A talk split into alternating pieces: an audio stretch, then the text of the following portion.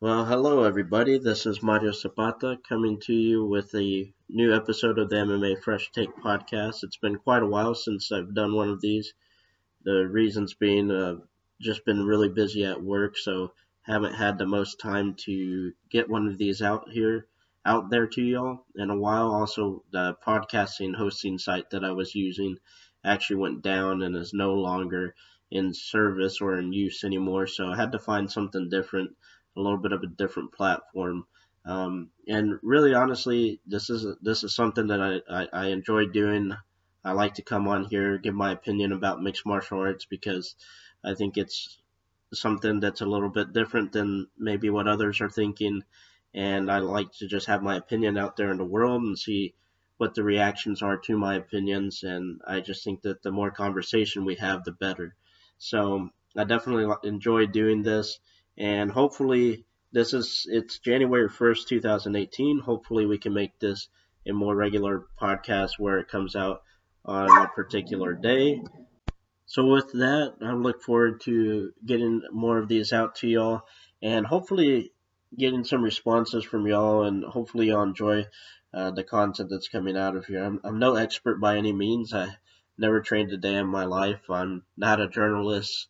So I just am a, a, huge mixed martial arts fans who thinks that I have an educated opinion in the sense that I, I really try to think these things out uh, thoughtfully. And I've listened to a lot of other great people and journalists out there in the world. But um, yeah, I just want to sh- share my opinion and see what y'all think and really just get the conversation started. So let's start off this new year with just talking about UFC 219, I believe it was that just occurred this past Saturday, and was a little bit of an interest was a was an interesting card to say the least. I thought going into it that this could be a card that on paper looked pretty good, but maybe in my heart of hearts was going to be a little bit lackluster, and I really felt that that's kind of how the card ended up being. There were some interesting, intriguing fights on here, with some fights that had fallen off the card in Jimmy Rivera versus Dominick Cruz. I believe Gokhan Saki was supposed to fight Khalil Rountree, who ended up losing on this card. And that would have been a very fun and interesting fight, especially to see what Saki could do against another really good, talented striker in the realm of mixed martial arts. And then, of course, Jimmy Rivera versus Dominick Cruz fell off the card, like I said. And then that was going to be replaced by John Lineker versus Jimmy Rivera, which also fell through due to a t- tooth infection for John Lineker. So just uh, pretty disappointing from that front. But really overall, I mean, the card was okay with the early prelims and the and the regular prelims. Jury had a nice win over Rick Glenn, and Vettori versus Akhmedov ended up in a draw. Uh, Louis Smolka losing once again to Nicolau who looked very, very good and talented. Definitely has a lot to work with being so, such a young prospect in that um, flyweight division. Khalil Rountree again, he lost against a 22 year old who was very young, very hard to pronounce his name, Oleg Jeszczyk, something like that. Um, he looked pretty impressive. Looked like he was about one one weight class too high though. He could be a middleweight. It looks like in for Rountree having lost, he didn't look terrible. It just looked like his gas tank was just on empty very quickly after he uh, really tried to put it on his opponent very early in that round. So that was a bit disappointing. But let's get to the main card. Just talk about it a, a little bit. I don't really want to go into a full dive on each fight. I just really kind of want to hit the points that I really saw that were important. So let's first talk. We'll we'll touch on all five, but some are going to be shorter than the others, of course.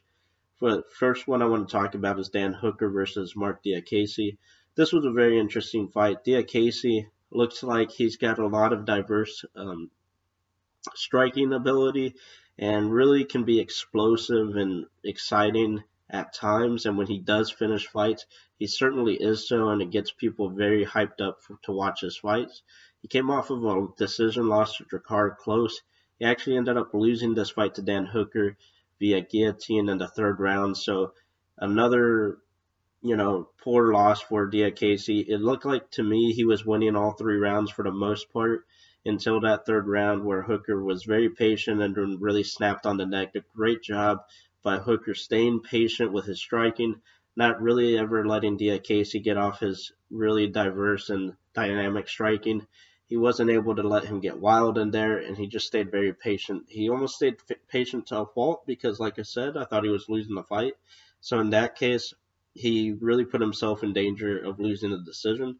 But at the end of the day, when Diakiese came in, it looked like he kind of got tripped up a little bit and then was also going for the takedown at, set, at the same time. Diakiese left his neck out there, and Hooker snapped it, uh, snatched it right up and was able to win via submission very, very quickly with Diakiese having to tap very quickly. It was sunken very deeply so there was no doubt about it that he was going to either be tapping or going out. For Diakiese, what I would say here is that I just think he lacks the ability to strike with the fundamentals. He doesn't really he doesn't really punch a whole lot for what my liking is. He doesn't really use you know jabs, the traditional combinations too much.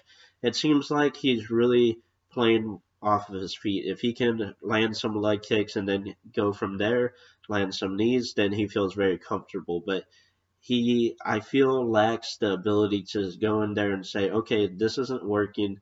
My opponent is trying to strike at range and is trying to keep me at range so that I can't really reach him. Let me go in there and close the distance quickly and land some boxing uh, combinations and striking um, you know, get into the clinch and really tire him out and get him up there where I can land some knees. It just looks like he's trying to always set up some big leg, uh, kick, head kick, um, uh, spinning back kick, or a knee or something of that nature. And, you know, when you play the odds in this game, it's not very likely as you go up the ladder that guys are going to get hit with that. So, to me, it becomes very difficult for him to have success. So that's where he's really going to struggle. As far as Hooker, I believe this was the second fight at lightweight, and he's looked very good so far. There again, he was patient to a fault a little bit, but also very smart, and that's what ended up winning him this fight. So thought it was a good performance by Hooker. Diakiese needs to go back and see if he can really just get the basics down of striking.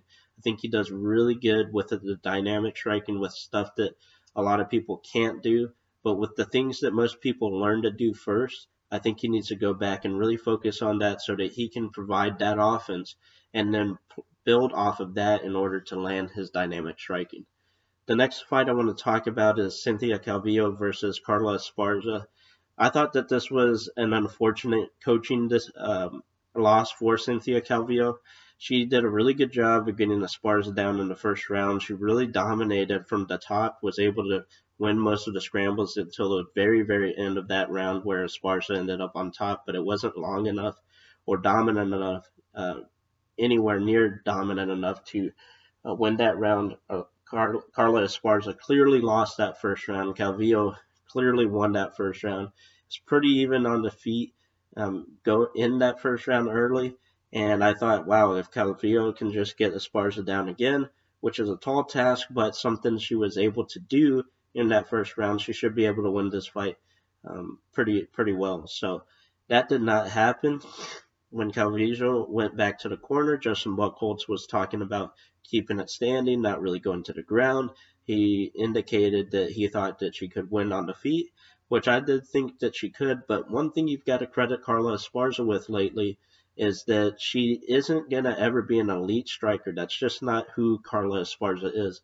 But if you've been watching her fights, she's been getting better technically in her boxing and her striking. She's getting better at being able to land her own punches and her own offense just enough to keep her her um, her takedowns honest and her striking honest and to keep make sure that the opponents are respecting her. You know, it just enough, like barely just enough whenever she's standing, um, letting them know, like, I can at least land some strikes on you. It may not be super powerful, may not be super diverse or dynamic, but I can do it. And in the last two rounds, I really thought that Esparza was doing a better job of landing the more efficient strikes on Calvillo. Calvillo was doing a decent job as well. Is very very close. I would not have gone against anyone who said Calvillo lost, but I did think that um, Esparza did win that fight two rounds to one. I thought it was a huge huge mistake by Justin Buchholz to keep insisting that Calvillo was easily going to win this fight on the feet. I just did not see that happening. Calvillo and Esparza, their strong suits are in grappling. Um, a little bit disappointed that Justin Buchholz didn't encourage Calvillo to at least go for some more takedowns in the third round when it was pretty obvious that she could be more dominant in that realm as opposed to being dominant in the striking realm where it was very, very close.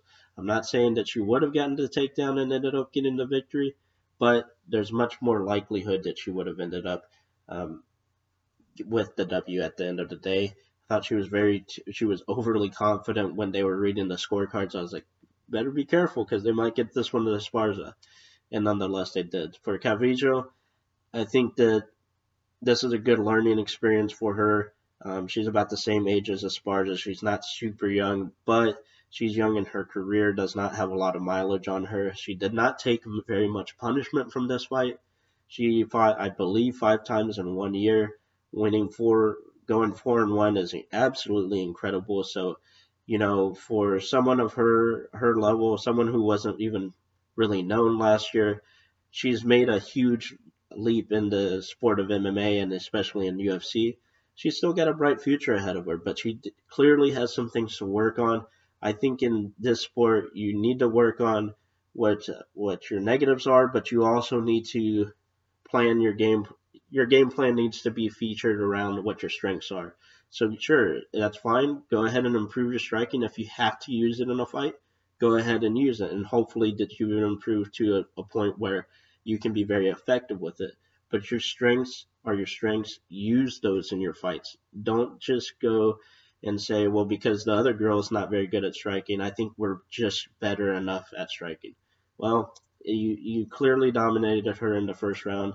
If that was working, why why do you go against that? So that was my question. As far as Esparza goes, this was a fight where a lot of people thought she could potentially lose. I think that she is still proving to be a pretty tough task when it comes to defending the takedown against her. And she's doing enough on the feet to keep it interesting, to keep herself in the fight. I think she still has a long way to go. I think much of her game is what it really is at this point. There's not going to be a lot of um, maturation to her game, and that's unfortunate, but she can still compete with the top tier talent in this division. It's just going to be depend on the matchups. Um, and who she's fighting to determine whether or not she's going to be able to win. But she has a little bit of a nice win streak going on right now, so she definitely could get back in the mix very, very soon, especially having had a win over the champion Rose Namajunas. Next fight is Carlos Condit versus Neil Magny. Condit versus Magny was a little bit of a lackluster fight. I thought that Condit would come in and win this fight. A lot of people were thinking this is a favorable comeback fight for Condit considering Magny is not a very he's not a dominant wrestler. He doesn't have a lot of power in his hands. Condit should be able to strike with him and do enough to stay off the ground. Here's what I would say. Neil Magny ended up proving to be a much tougher task with Condit for Condit than we all initially thought even myself, after about two minutes of them standing in there, I said, oh boy, this is actually going to be a bit of a tricky fight for Condit. The reason being is Neil Magny is actually a bit lankier, longer, has a little bit more reach on Condit than uh, than I think a lot of people anticipated. Well, I just think that people didn't think how that would affect the fight. I really do think that Condit is used to having the reach advantage, the height advantage, and using that to his ability with his striking because he's very smart, technical, and is uh, very strategic with that. If Magny was able to really negate that advantage for Condit due to his size and his reach, and in the end, Magny was able to land a better strike, was really never able, was never really let Carlos find his range and get his rhythm. And then he was constantly pinning Condit against the cage, and then whenever he would get Condit on the ground, this is the one thing that I have been a big critic of Condit throughout his career in the UFC. When he gets to the ground, I think that there's an ability for him to be able to get up a lot quicker than he does. But he trusts in his jiu-jitsu so much that he trusts that he can make a submission, uh, that he can make a submission from his back happen very very much in his benefit to where he can win the fight. That may have been something that was to his advantage early on in his career, but these days, how many people do you see get finished when the opponent is on their back? It's just not very. It's not a very high like, um, high um, likelihood that that's going to happen. So for Condit to constantly just say, "Well, I'm comfortable here. I think I have the better jiu-jitsu," he's probably right. I'm sure he does have the better jiu-jitsu.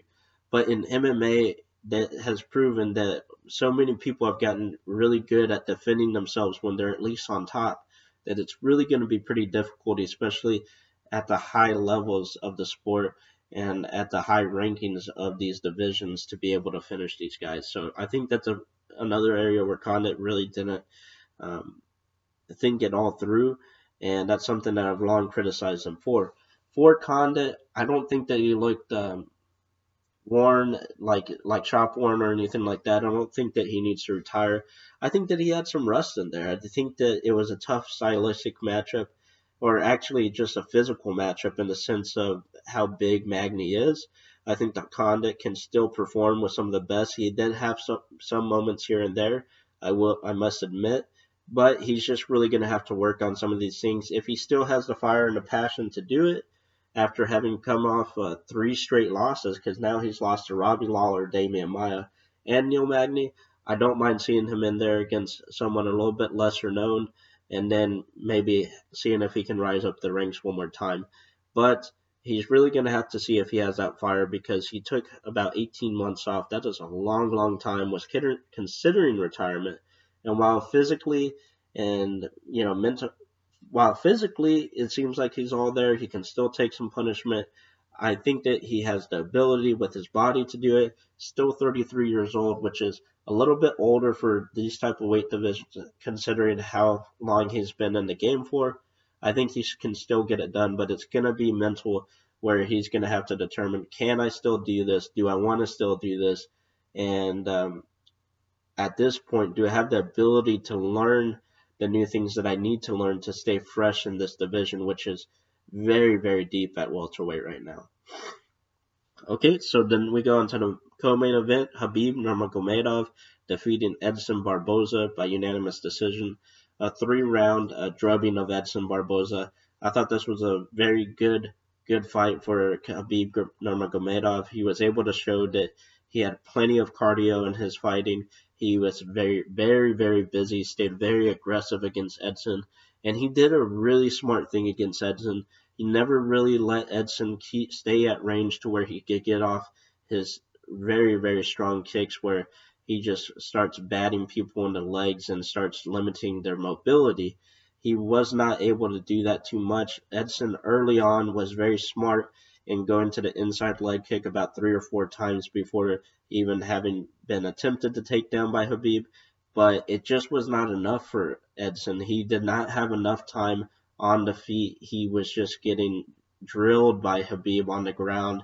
And by the end of that first round, you could already tell and you could see by looking at Edson's face that there was a big toll that had already been taken when Habib was able to get him to the ground and just started ground and pounding him. It was very, very uh, vicious to watch. Um, there was a point where the commentators were asking, should they stop the fight? And I just did not think that that was the case because I thought Edson was all there. I didn't really think that he, at any point in time, was going unconscious or really looked like he was very, very much so rocked. But it was clear that he was losing this fight. And the reason why I don't want him them to stop it is because at the beginning of each round, Edson was able to start on his feet, and he was able to throw some of those uh, wheel kicks, spinning wheel kicks that he was almost able to land a couple times, maybe even did, but just not clean enough. And that in itself was very intriguing to see. So here's what I would say for Edson Barboza. I've got to give him a lot of props for having, you know, toughed out this fight. I mean, he really went through a lot in this fight. He took a ton of punishment, but he was always in the fight. He was always trying to win the fight. When he was on the feet, he was doing everything he could to make it make it worthwhile when he was there. Uh, just did not have a just did not have enough with his takedown defense, with his ground game to really uh, combat Habib, and that's just there's no shame in that. Really, Habib is just on a different level. Nurmagomedov is really just uh, so elite at that one area of mixed martial arts that it's really difficult to combat that. So for Habib himself, I think this was a great performance by him. The one thing I'll say is a lot of people were wary after the Michael Johnson fight where he did get rocked. Okay, how's he going to do against maybe the best striker in the lightweight division, who is no doubt the fastest striker in the lightweight division? This is where I would say myself and a lot of other people looked at this the wrong way. Edson may be the best striker. Edson may be the quickest striker, but his best weapons are his feet and his legs. His leg kicks are just absolutely uh, vicious, and they're very they can be a huge problem for guys. He's the only guy believed to stop two two fights by uh, leg kicks, and so that in itself is very impressive. But one thing that Habib, that Edson is not very well known for is for his elite boxing, for his hands and things of that nature. Looking at this fight, I still saw that with Habib putting on that pressure, that really helped in negating the striking of Edson. But a guy that would be able to box very well, like a Tony Ferguson, who, in my opinion, is a better boxer than Edson Barboza, and absolutely Conor McGregor, who I think is better than almost anyone in that division at just pure boxing with his with his hands.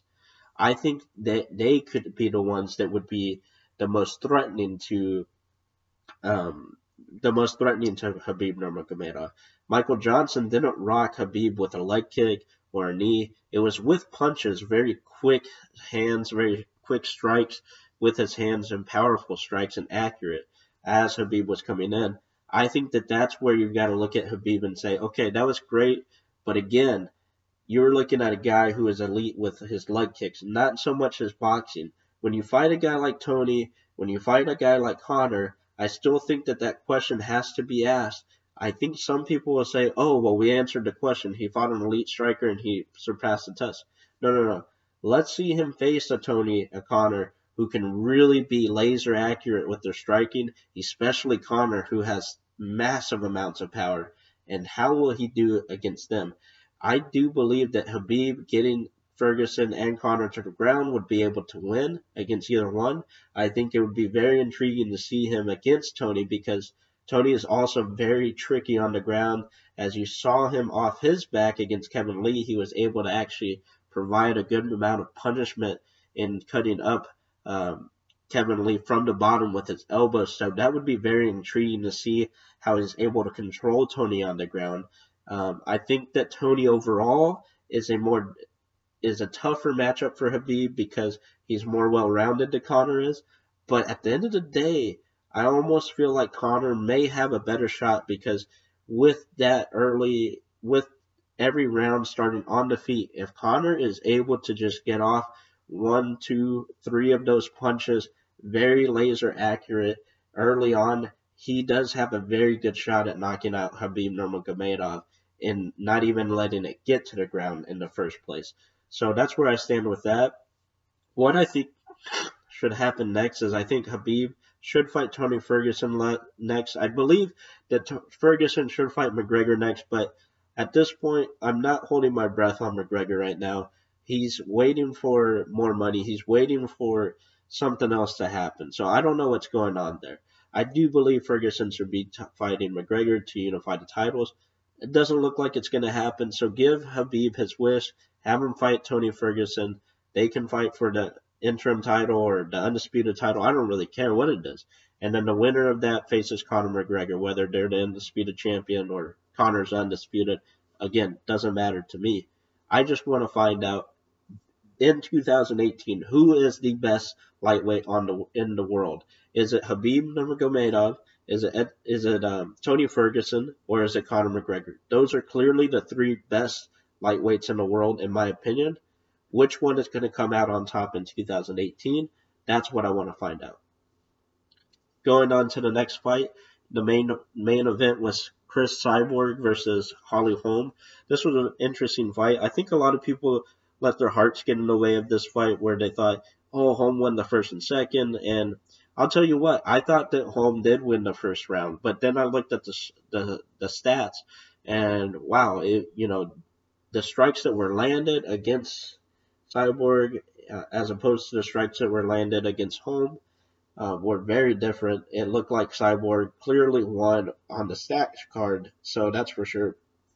So the question was that is how much credit did you give Holm for controlling the fight and controlling where it went whenever she was able to clinch Cyborg up against the cage, as opposed to Cyborg landing her pun- more punches and the more powerful punches. At the end of the day, that was what really uh, was the downfall of Holly Holm. Holly was not able to provide much oomph into her punches, into her strikes against Cyborg. She was never really able to sting her and make Cyborg say, "Whoa, whoa, okay, hold on. I've I've been continuing this pressure the whole time.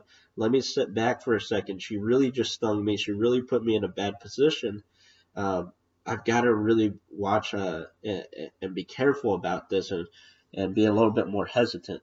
because Cyborg was never really hesitant about her striking, about Holm's striking, she was constantly able to counter and land the, the bigger shots. It wasn't like Holm ever got truly, truly rocked or knocked down at any one point, but you could tell that her strikes were taking more of a toll on Holm than Holm's were taking a toll on Cyborg. And at the end of the day, Holm had a very smart game plan in really getting Cyborg with the double underhook against the cage very impressed with how good her control was against the cage and her strength was against the cage against Cyborg, and she was still able to maintain a good uh, gas tank throughout the whole fight and able to maintain that game plan. But at the end of the day, I thought it was the right game plan for Holm, but she didn't have enough weapons in her true boxing repertoire. I didn't think that she was able to mix it up uh, 100% well there, and she was never really able to land a huge leg kick which in mixed martial arts has been her forte, has been her biggest weapon in my opinion. And because of that, even though she had a really good uh, movement, was able to stay very uh, sound defensively, Cyborg was able to counter too much too often with too much power. At the end of the day, that's what cost Holly Holm. As for Cyborg, um, I would I would like to see her fight someone like a Megan Anderson next. Uh, Amanda Nunes would be good as well. I think at this point I would rather see the Amanda Nunes fight. There's not a clear contender at 135. There could be something that plays out a little bit down there. Let's let's see that picture unfold at 135. And then right now we clearly just only have one other fighter on the ro- roster side, which is Megan Anderson, who has not fought in a very very long time, and that is a major issue when you're trying to come in against a fighter of the caliber of Cris Cyborg. Also, Megan Anderson is is a young fighter still, and she's not someone who has hit her peak yet, who has really gone to um, has really been tested yet too much. She still has a she's still raw in many areas. I just don't know if her it's time if she's ready for that yet. Amanda Nunes would be a really awesome fight to see. I think Nunes could match a lot of the physical capabilities that Cyborg has. Amanda is very, very strong. I think that she would have some of the same uh, ability as Holm did to control her against the cage. I think that they would kind of null and void each other when it goes to uh, strike to getting onto the ground. What would be very interesting with this is that Amanda is more of a hand striker than a uh, kick than a leg striker. She's going to use her hands more often, and she definitely has more pop in her hands. So I wonder how that would change Cyborg's game plan and strategy of, um, you know, coming in with a lot, a lot of pressure on Amanda, especially considering Amanda has a lot of speed in her hands too. She may be quicker than Cyborg in that aspect. That would be a very intriguing fight. I would love to see the two Brazilians go at it. I think that would be a phenomenal fight. I give Amanda Nunes a very good shot in winning that fight because I do believe that while she's not the most technical striker either, she has a good amount of technique, could probably match or be better in that area alone, both with a lot of power. Both have good ground games. Probably Amanda has a little bit better, I would say, but not too sure. Both have really good ground and pound. It would be a very intriguing matchup, a very intriguing champion versus champion matchup, and a lot of incentive for Amanda as she could become the first woman to win two titles in two different weight divisions. And we talked a lot about Holly Holm becoming even bigger with a win over Cyborg and a Ronda Rousey. Well, what if Amanda Nunes was able to be the second person to beat Ronda Rousey, but the first person to beat Cris Cyborg um, you know, since her run of dominance started since her first loss in mixed martial arts. That would be a very impressive resume. That would provide a very impressive career for Amanda Nunes, and you would have to put her in a debate, and you would probably have to name her the greatest women's fighter of all time just on merit alone because she had beaten, um, you know, a Miesha Tate, a Ronda Rousey, and a Cris Cyborg. So there's I think there's a lot of positive signs from that, and that is what could really elevate Amanda Nunes into being a star because a lot of people were wondering why did it not happen after Ronda. Well, the focus was too much on Ronda. The focus was too much on Ronda returning and how she was going to look. There wasn't really a lot of promotion given to Amanda. This could be the UFC's opportunity to right that wrong and say, okay, we're going to focus on Cyborg very much so because she's the bigger star. But we're going to focus on you too because at the end of the day, whether or not you win or lose, we want you to be able to make more money for us because at the end of the day, you are guaranteed to be at least one of our champions at 135. That's not on the line. But if you end up winning both titles, you're truly going to be a real star this time around. You could be someone that will be able to headline cards for us and be able to provide more than 200 thousand pay per view buys, more than three hundred thousand pay per view buys. That is what our goal is. In saying that, that I thought the UFC 219 card was uh, good overall, not spectacular. Didn't think there was a lot of great finishing action or anything like that. Uh, just good, solid fights. That's what I saw going into this card. I didn't think that this would be one where you'll call your friends and say, "You gotta watch this fight card. It's gonna be incredible." I thought that that was UFC in uh, NYC this year, where that was the one that was absolutely incredible. But we move on to the UFC in uh, 2018. We'll see how um, they go going forward. We've got some great cards coming up for the UFC. UFC 220 is next. We'll talk about that a little bit more as we continue to go into the uh, year, as well as other events perhaps that may be going on. That card has Stipe Miocic versus Francis Ngannou. That is going to be an incredible competition. I believe a short competition, but should be incredible nonetheless. Then we've got Daniel Cormier versus Volkan Ozdemir for the light heavyweight title, and that should be a very intriguing fight as well. I don't think as intriguing as Miocic versus Ngannou, but nonetheless, Cormier is always someone you definitely want to watch, and Ozdemir, someone who has proven that you cannot take him lightly. He's moved up the ranks very quickly in a light in the light heavyweight division that doesn't have a lot going on there, but nonetheless has been super impressive. A couple other fights that I'd like to definitely keep my eye on. There's really only one more that really jumps out at me. Maybe I need to do my homework a little bit more on this card, but Thomas Almeida versus Rob Font. Almeida was someone that was coming up through the ranks, fought Cody Garbrandt to see who is going to be that guy to really make the next uh, level in the bantamweight division. In that case, it was Cody. But in this fight, I'm really putting my focus on Rob Font. I've seen some guys in the media say, you know, a lot of people are high on Rob, but you know, there's just holes in the, in the game that they really don't see him overcoming, and that could be true. There's no doubt about it. But I think that when Rob Font is on, he is one of the best 135 pounders in the division. And uh, to fight a guy like Thomas Almeida, who has a very um, good strength in his striking, is going to be a very interesting test for him. And can Thomas Almeida beat a guy like Rob Font, who's got a bit of a different style than he, than he does? that's going to be an exciting fight as well. So, but we'll talk about that stuff going on. Again, this is New Year's Day. It's January 1st, 2018. I just want to touch on a couple of things that I would like to focus on here in the new year.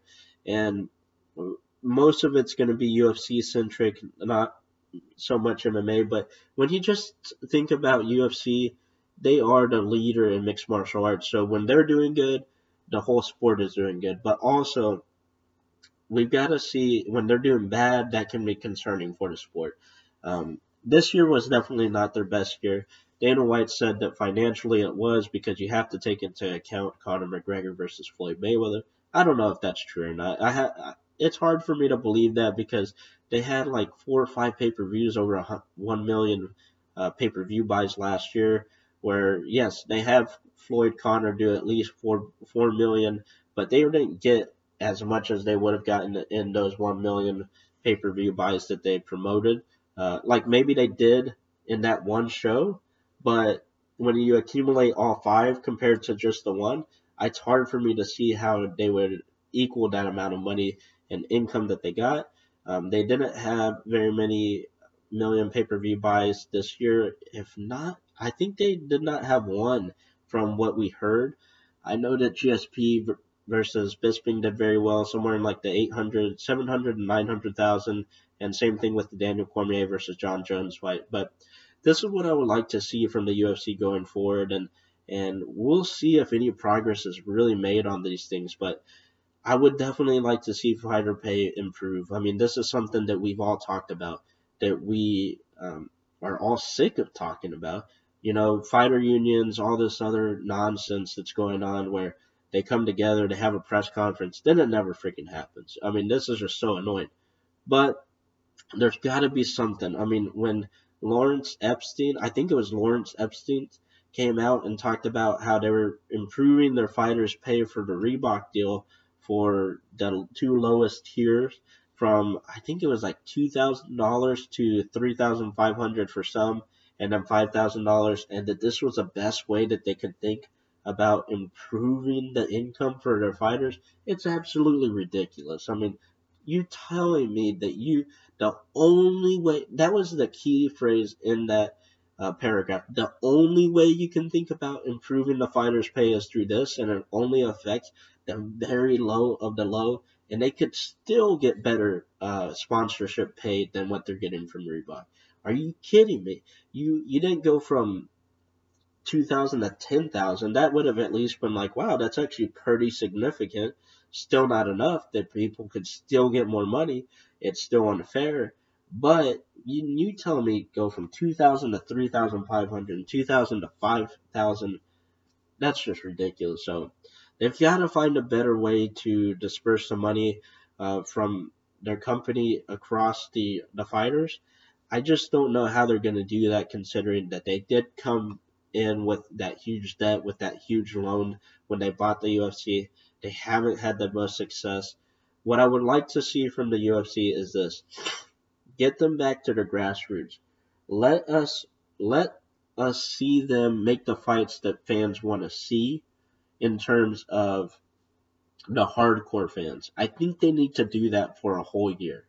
If they do one super fight, one fun fight, that's not a problem. But they've done too many of these here in the past two years, year and a half or so.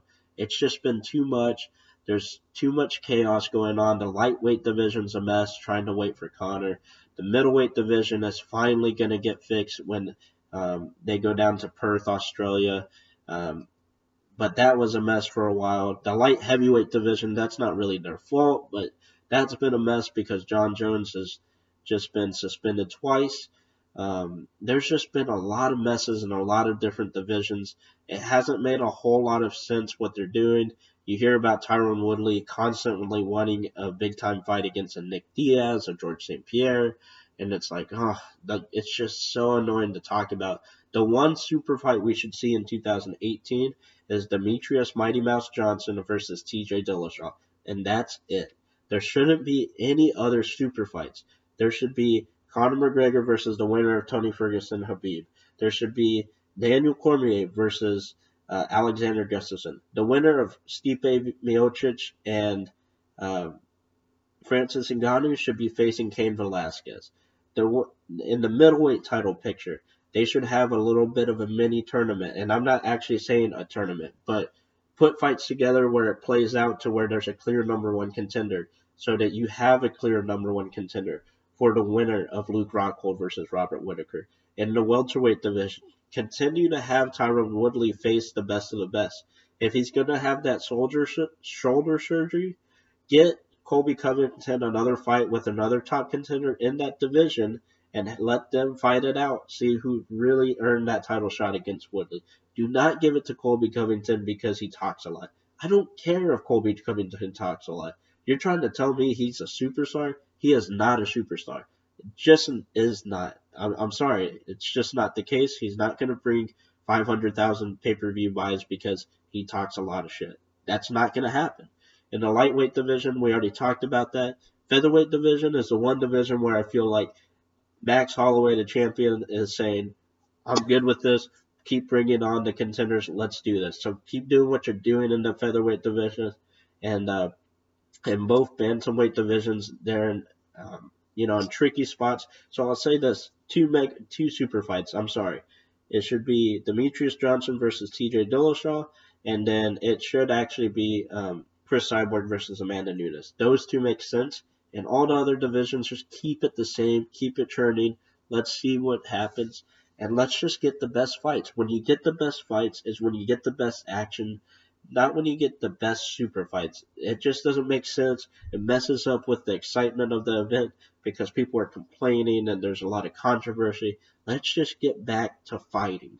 That's what we should do for a year build your stars, find your stars, get behind those stars, not just the one that's that talked, but the ones that have a decent personality, good or bad.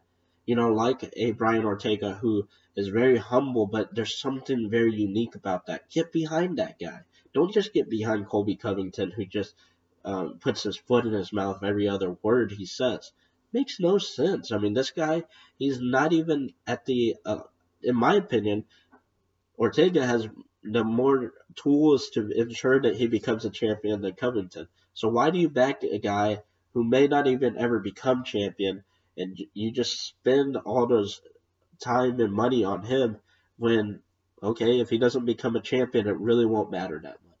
So that's one thing I would like the UFC is to change their focus. I also don't want to see three title fights on a card anymore this year. I think it's interesting to do it every once in a while when there's a mega event UFC 200, a UFC 100, UFC 300. That makes sense to me. UFC when they went to uh, Madison Square Garden for the first time. But it makes no sense in building out the events for the next few pay per views. It really hampers them. It puts them in a poor area of trying to find a headliner.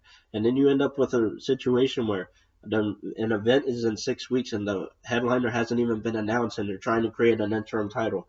It doesn't make sense. If you see, if you go back and look at the numbers, the three title fights is not helping pay per view buys. Also, you should say, well, NYC did really well. Yeah, it did, but that was because of George St. Pierre versus Michael Bisping and mainly Cody Garbrandt versus TJ Dillashaw. Those two fights. Take off Joanna Jędrzejczyk versus Rose Namajunas. Put on a different card where they can have help and you'll be in a much better situation in terms of having depth to your cards. I think that that's really something that they struggled with, and uh, they just see the ability. Let's do three title fights if we can. I don't think that that's very smart. Let's do two title fights. NYC ended up doing okay and was actually one of the best events I've ever seen. It was incredible to see three titles change in one night like that. But again, we didn't need that. We didn't absolutely need that. So let's see that change as well. The one big thing that I want to see in 2018, what happens with this TV deal for the UFC? Do the fighters get a pay a cut of this at all? Are they going to um, be able to negotiate anything like this? Are they going to be able to make any movement into being able to negotiate the rights better with the UFC and have better pay? Um, and a big thing and a big key in this is going to be this uh, fight, this TV this TV deal that is coming up right now. But also for the UFC, it's going to be very intriguing to see where do they end up. Do they end up strictly online? Will they end up with a Netflix, a Hulu? Will they end up with USA? Um, will they end up with NBC and Fox? Will they end up on multiple networks? How will ESPN play a role in this? Will they play a role in this at all? Because I think that that was their strategy, was to try to get ESPN intrigued and in on this um, TV deal. But I don't know if that's going to happen. And what is the price tag really going to be when it comes to getting that deal done? How many years is it going to be? Because apparently one of the reasons why they bought the UFC to new owners was because they thought they could do a really good job at getting a huge, massive TV deal on when theirs expired. Well, the time has come. It's looking murky. There's a lot of questions when it comes to cable television. So we're really going to have to see uh, what the landscape and layout is for that. It's very much a little bit worrisome for the UFC, but who knows? We, they could come out of this looking very golden or they could come out of this looking like we either they either stayed stagnant or took a step back, which would be a huge, huge blow to their uh, psyche, I believe. So that's a little bit of a concern as well. Uh, but that's what I'm really looking forward to in, in 2018. I really want to see them just kind of go back to what they did best, and that's promote fights uh, day in, day out. Not one fight for six months like they did Conor McGregor, and Floyd Mayweather. I'm talking about promote this fight after this fight after this fight, and then after they land that TV deal, I don't know when that would go into effect, but will they start to announce that that there will be changes to the pay per view uh, plan? How many pay per views they'll do a year? How many events in total that they'll do a year? So that will be very intriguing as well. Uh, I'll be very intrigued for that. I am definitely interested in seeing what the fighters do, but more importantly, I think this is a huge year for the UFC uh, business wise and financially. So I'll be very intrigued to see ultimately at the end of the day where do they end up and are they going to be a company that is being able to succeed and continue to grow financially to where they can go to those next levels and perhaps start paying the fighters better. I don't know that they want to, but there's got to be a way. And the reasons why I really emphasize that is because the better you pay the fighters, I believe the better athletes will come into this business and the better these fights will get. Um, I think that you can get guys like Francis Ngannou, those freak athletes to come into these uh, situations. Um, I believe Eryk Anders is one of those guys who was a big time a big time football player at the University of Alabama and really transitioned well into MMA. If you could get guys like that, I'm not saying you're going to get a LeBron James, but get guys that are that athletic, that big of freaks, five star recruits that used to be, um, you know, Alabama, and then they transition to MMA because they see money there rather than going to boxing or wrestling.